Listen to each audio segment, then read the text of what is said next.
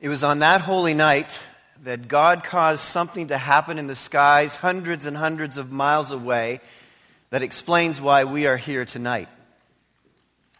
God caused a galactic event to occur that caught the attention of Babylonian stargazing astrologers on purpose because God was reaching out.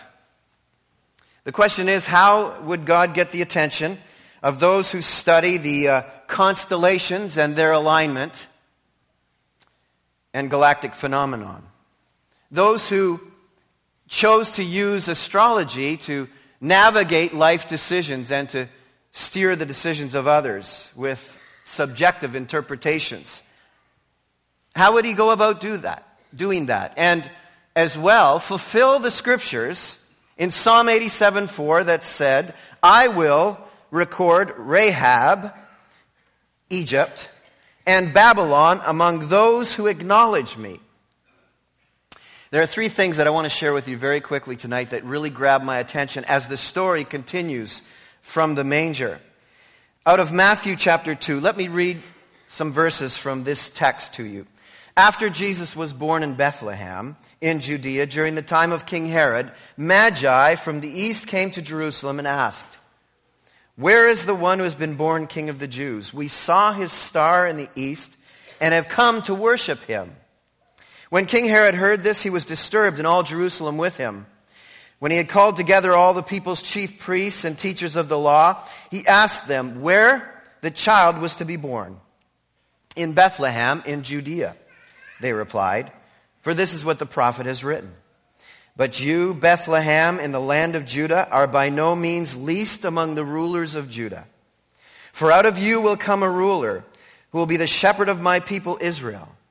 When Herod called the Magi secretly and found out from them the exact time the star appeared, he sent them to Bethlehem and said, Go and make a careful search for the child. As soon as you find him, report to me, so that I too may go and worship him. After they had heard the king, they went on their way, and the star they had seen in the east went ahead of them until it stopped over the place where the child was. When, when they saw the star, they were overjoyed.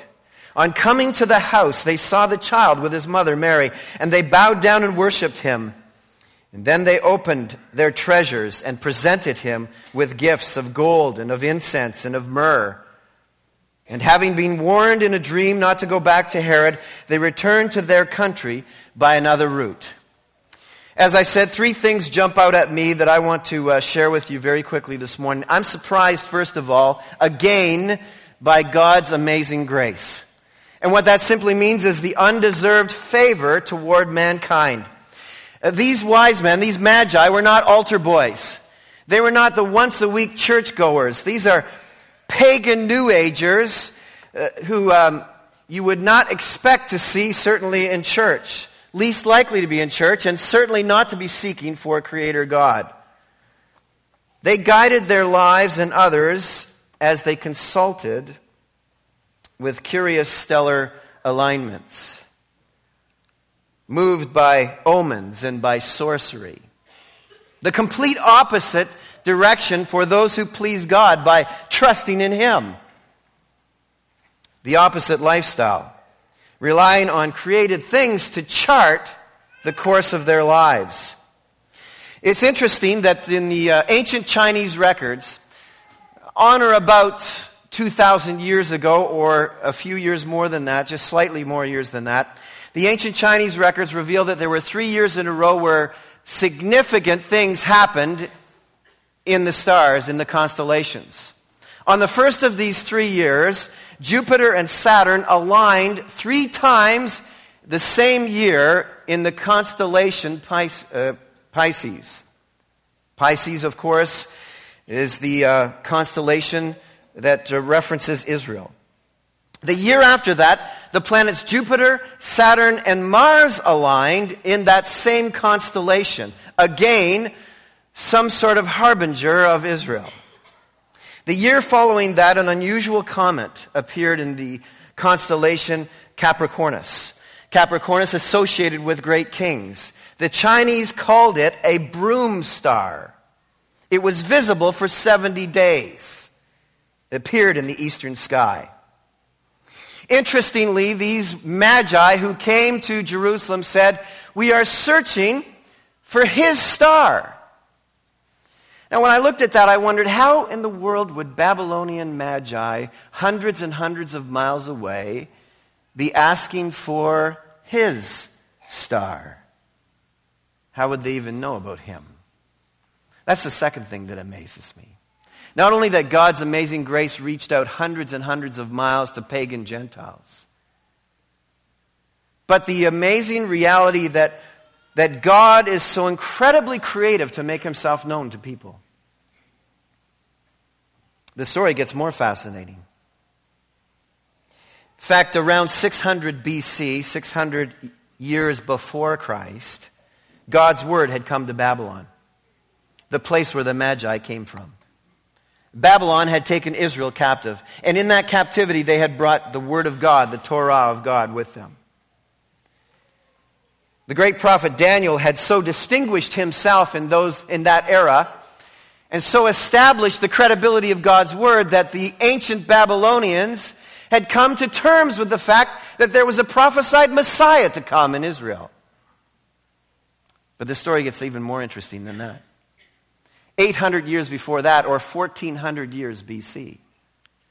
There's a text tucked away in the Torah, Numbers 24 17, that says this A star will come out of Jacob or Israel, a scepter will rise in Israel, but Edom will be conquered. 1400 years before Christ.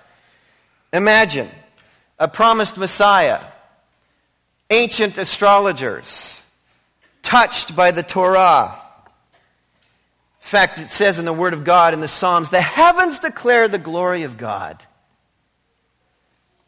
And so we have this amazing reality. Mark this down and think this through. Think this through carefully. That God gave his word to Babylon in 600 BC. And at that time, he already had a galactic event scheduled, recorded in 1400 BC. Recorded during the Exodus of Israel. In order to show his gracious salvation kindness to an entourage of Gentile, pagan New Agers. It was God's word that made them aware in the first place that there was a promised Messiah. It was then creation revelation itself that caught their attention and raised questions in their hearts and brought them to Jerusalem. But when they arrived in Jerusalem, they had to ask, where was the child to be born? And from the creation revelation that raised the questions, the scriptures themselves answered those questions in Bethlehem of Judea. And so they headed out to Bethlehem, and the star, it says, went ahead of them. It was God's book, the book of the church, that brought them to Christ. Wherever this good news is preached, fresh light shines on people who were formerly in darkness, the light of Christ and people find God in the gift of free salvation. Consider the gracious act of God and all he has gone through to bring you to this place tonight where you might hear once again of the truth of Jesus Christ. There's a final thing that grabs my attention. It's what wise people do when they discover the truth about Jesus Christ. It says when the wise man came to the place where the star had stopped, where the child was.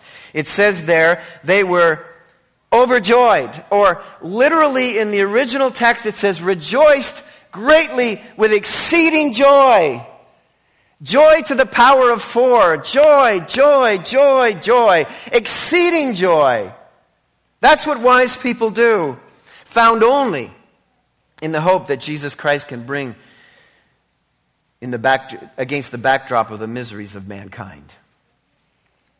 But not only that, it says they fell down and worshiped him. They ascribed authority to this one born king, the Son of God, Jesus Christ, who they would greatly praise,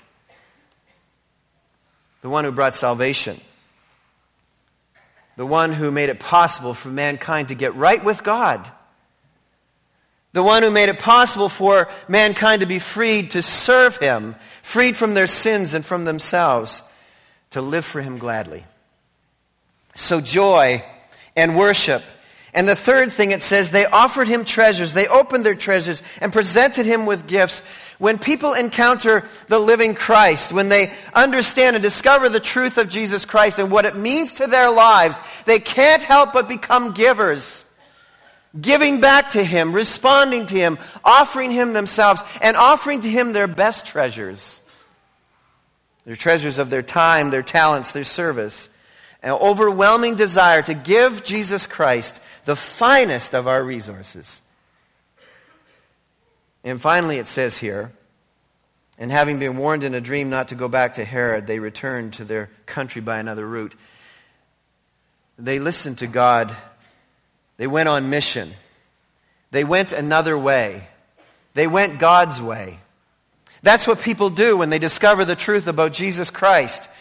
They go his way and begin to live their lives like the star itself. The Apostle Paul said in Philippians chapter 2, verse 13, We are to be stars who shine in the universe, shining the light of Jesus Christ, pointing people to Christ, shining the way, taking people right to the place of salvation. And the place of salvation isn't a geographical location, it's a person the person of the Lord Jesus Christ.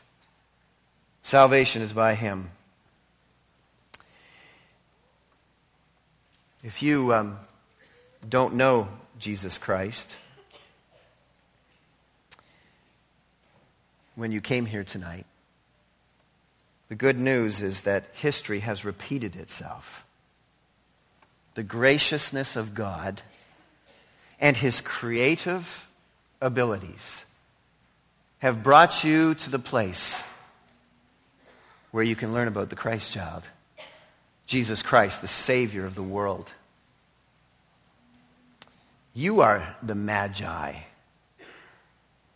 You have found the place because you have found the person, Jesus Christ, our Lord and Savior. The Christmas season is just that a fresh infusion of hope. God came near to us to make salvation possible. The gift of his one and only Son, the Lord Jesus Christ, that you may have salvation through him. To all who received him, to those who called on his name, he gave the right to become the children of God, to belong to the great family of God, to be changed, to have your destiny settled by Jesus Christ. That's the offer of Christmas. And so tonight we have gathered to praise Him and worship Him and adore Him and thank Him for salvation and to call out to you the possibility that if you're here and have never opened up that gift of salvation, God offers it to you again this year. That's what Christmas is all about. The purpose of Christmas, Jesus Christ came to save you from your sins that you might have a relationship with God the Father and be with Him forever. We would encourage you to make that decision tonight. Don't go another Christmas without having the Lord Jesus Christ as your own Lord and Savior. Let's stand for prayer, shall we?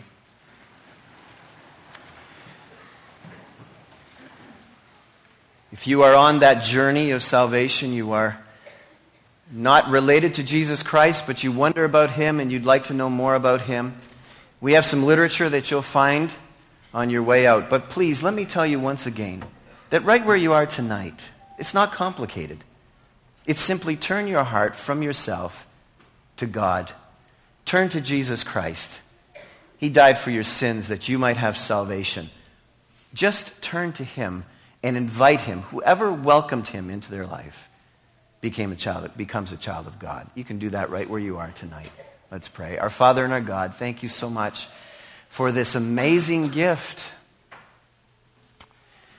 and Father, our heart's desire is that everyone who hears the message would welcome that gift and receive it. You offer it freely here.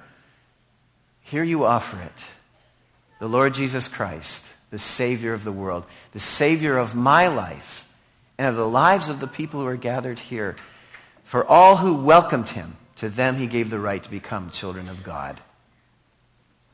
Father, thank you so much for that amazing gift of salvation that we can serve you and love you with great joy and worship you and give to you and go on mission with you that others might hear and know and love our Lord Jesus Christ as well.